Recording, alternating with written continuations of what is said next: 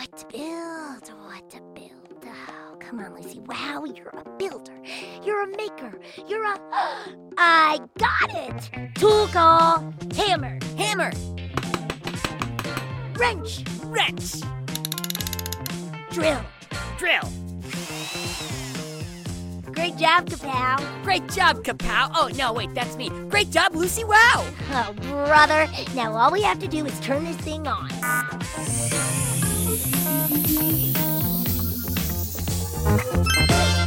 The show begin. Hello, inventors, builders, tinkerers, and fellow motor goaters. Kapow the mechanical pygmy goat here, podcasting from Lucy Wow's barn in Pflugerville. I have to tell you, I sure do enjoy being Lucy Wow's sidekick. With Lucy, not only do I get to eat all the sunglasses and bolts I want, but I get to be a part of inventing new things every day. I love inventing! It's a big part of who I am. In fact, since Lucy Wow invented me, you could say an invention is what I am. The thing about inventions is we often take on a life of our own. Inventions are always changing, evolving, being innovated, and improved upon. Sometimes an invention that plays a big role in your life began as something totally different. Which brings us to today's invention Netflix. For hundreds of millions of people all around the world, Netflix is the place to go for movies and shows. Its services alone constitute over 15% of all the world's internet bandwidth. Netflix is such a big deal that there are even ice cream flavors named after it. And you don't get any bigger than dessert, if you ask me. But Netflix hasn't always been a streamer. In fact, when Netflix started out, there was no such thing as streaming. Netflix began as a company that sent DVDs to people by non electronic mail. So let's take a look at how a DVD in the mailbox turned into an app on your phone with more than 200 million subscribers around the world. Netflix was founded in 1997 by Marc Randolph and Reed Hastings in Scotts Valley, California.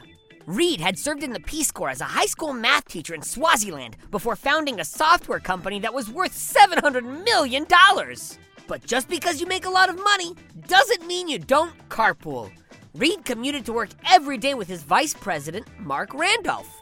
It was during this commute that they came up with the idea to start a company that would mail out DVDs.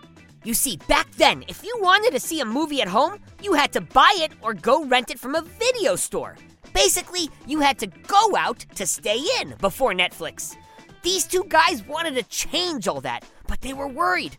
What if the DVDs broke in the mail? So, they tested their idea by mailing DVDs from work to their homes in Santa Cruz.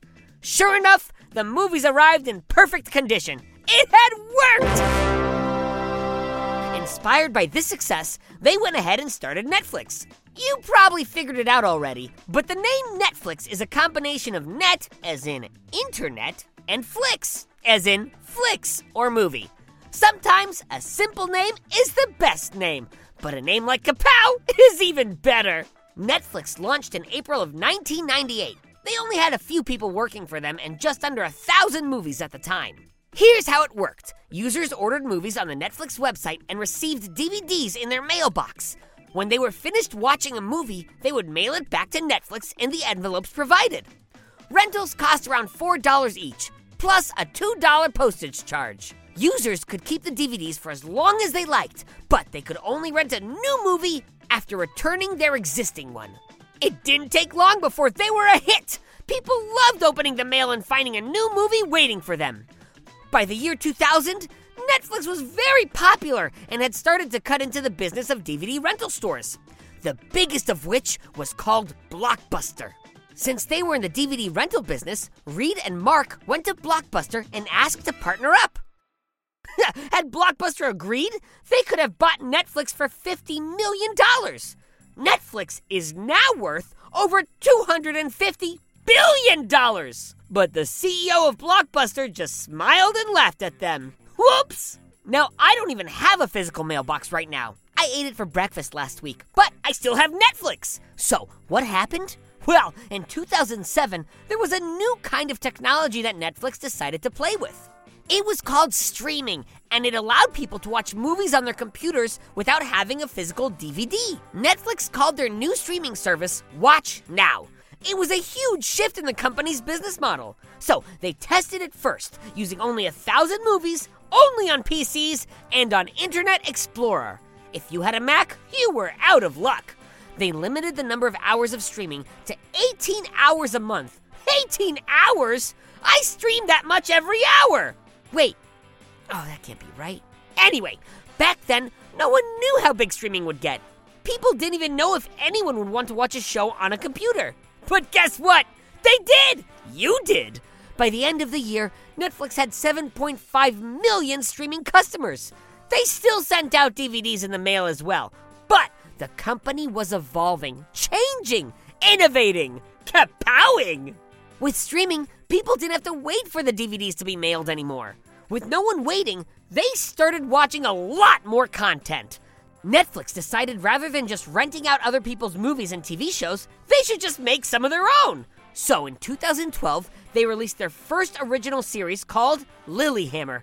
It was a small hit, but successful enough that they made another show called House of Cards.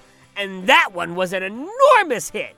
Soon, Netflix was making more shows and movies than anyone, and those 7.5 million streamers had been joined by a couple hundred million of their friends. Netflix just kept growing, and like all things that grow, changing. It just goes to show when you invent something, that's only the beginning. Inventions are always evolving, changing, getting bigger, and getting better. Just like you. Well, folks, we've come to the end of another Kapow's Power of Invention. Come back tomorrow and we'll be covering more inventors and inventions. And while you're waiting, you do realize there are just a slew of shows that take place in Pflugerville, right? There's Lucy Wow over in the Big Red Barn, making all sorts of dangerous stuff with her mechanical pygmy goat Kapow. We go big, and then we go bigger. There's Bobby Wonder, an alien who may live here, but is always having out of this world adventures. And oh, if you like strange and spooky stories, you should check out R.L. Stine's Story Club. That is a real winner. I'm in the club, so I get to hear all the stories, and you can too. Keep on the lights, folks. Just search for Bobby Wonder, Lucy Wow, or R.L. Stine Story Club, wherever you get your podcasts, and you'll find your way. Oh, yeah, also remember, Friday is Listener Mailbag. If you've got a question about the world of Go Kid Go shows, Pflugerville, or little old me, send it to kapow at gokidgo.com. You might get your question read live on the show. It's very exciting. Have yourself an inventive day. Make something, build something, go big, and then go bigger. Until next time, this is Kapow signing off. Go, kid, go!